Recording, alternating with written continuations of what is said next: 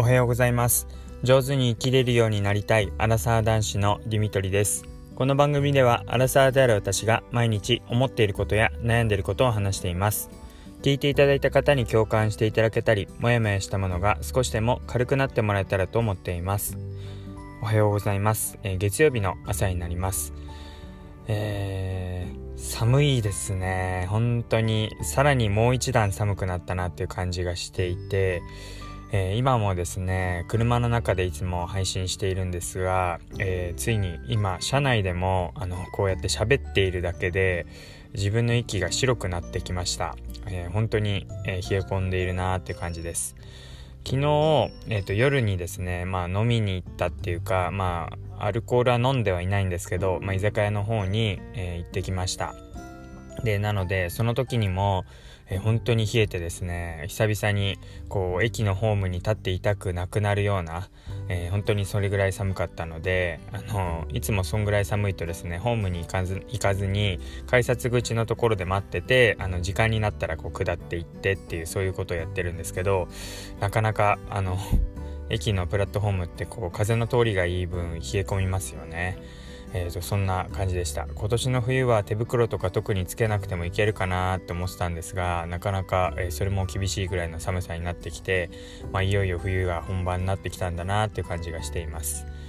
えーと、皆さんも体調は崩していないでしょうか？えっ、と今日月曜日ですけどどうなんですかね？えっ、とお仕事お休みの方も多いんですかね？えー、まあ、1年間えー、お仕事お疲れ様です。で、まだ、えー、年末だけども仕事があるとか、えー、そういう年末年始もありませんみたいな方は、えなかなか周りは休みになって大変かと思いますけど、え頑張ってほしいなっていうふうに思います。えっと、昨日、まあ、動きがないながらもいろいろなことがあって、うんと、まず、またですねマンションを購入するっていうことをこう視野に入れていこうかなっていうことで、えー、今いろいろあの近くにマンションが建っている予定がありましてで、まあ、そういったマンションの、まあ、モデルルームとか説明会っていうように、えー、っていうのに、え、予約をしているようにしています。でその説明会というかオンラインですけども、え話を聞くものが昨日ありました。であとはえー、と久々にですねそれは本当にコロナ禍もあったので本当2年ぶりぐらいの開催になったんですけども、まあ、同業なんですが、まあ、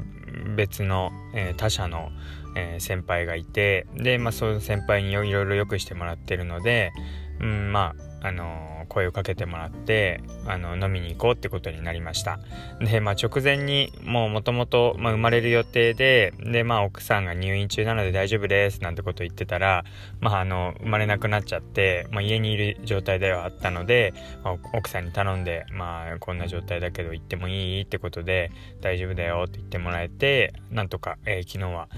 まあ、飲みに行けました。まあいざという時に備えて本当に陣痛始まっちゃったとかってなったら、まあ、迎えに行けるようにあののアルコールでアルコールを入れないで臨んでて結局5時から始めてなんだかんだ10時ぐらいまで本当に5時間ぐらいずっと話をしててですねやっぱりずっと会えない期間があると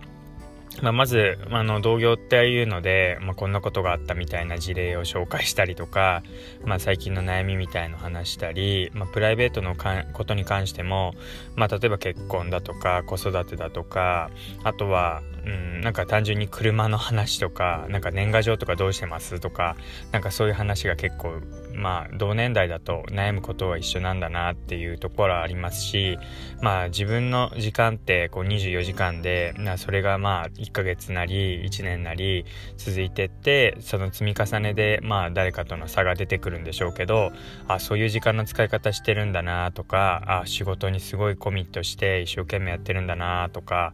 まあその一方でこう、うん、そこまで仕事には費やせないかなと思ってしまったりとかまあそういったところで、うん、なんか今までの、まあ、猛烈社員みたいな本当に仕事一生懸命頑張ってれば OK みたいな感覚から自分が変わってきているんだなってことも話していく中で改めて感じました。で勉強になったなっていうのは、まあ、やっぱり少し先輩なだけあってというか、まあ、先輩なので、まあ、自分が悩んでいるような悩みは、まあ、ある程度通過してきたり今自分も一緒に悩んでいたりっていうところがあるようで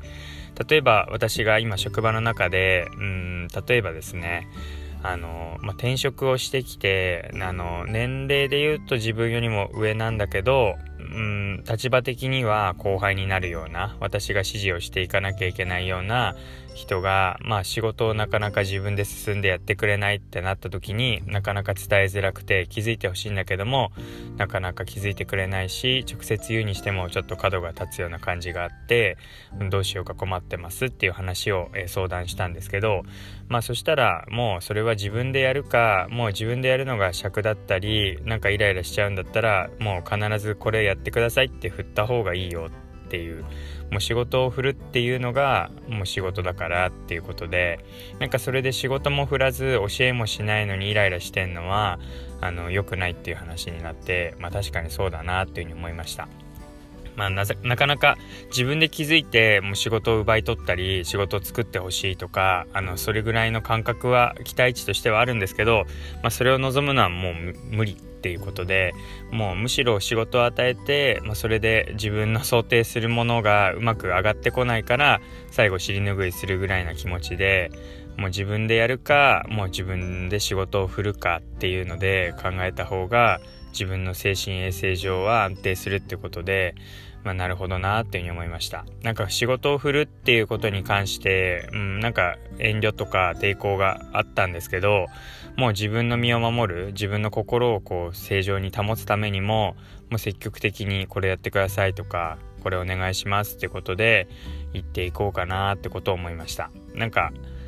うんまあそうやってもっと軽く考えればいいんですけどなかなかこう年上だしなとかなんかこれやるのきついかなとかいろいろ考えてしまうとため頼めなくなってしまって結果自分でやるんですけどなんか気づいてくれないなとか何でこんな自分ばっかりやってるんだろうとかなんかそうやってモヤモヤが募ってしまうっていうのがあの自爆であったので結局自分で仕事溜め込んで自分で好き好んでやっているはずなのにイライラしてなんか周りから見れば嫌な人って思われてしまう。なんかそういう悪循環に陥りがちだったのでもうどんどん、うん、もう自分ができるできないは置いといてもうどんどん気づいたところは振っていってあの一緒に仕事やっている感じを出していこうっていうふうに、えー、話をしていて思いました。またあのマンションのこととかあの話他にも出たことがあったのでまた、えー、別日に話をしていこうかなというふうに思います。ということで、えー、最後まで聞いていただいてありがとうございました。えー、今日は、え昨日まあ、同業で他社の人と一緒に、え久々に飲み会をした、えその時に出た、えどうやったらあのモヤモヤを減らして、え仕事を振ることができるのかってことを話しましたでは、え最後まで聞いていただいてありがとうございますまたお会いしましょう。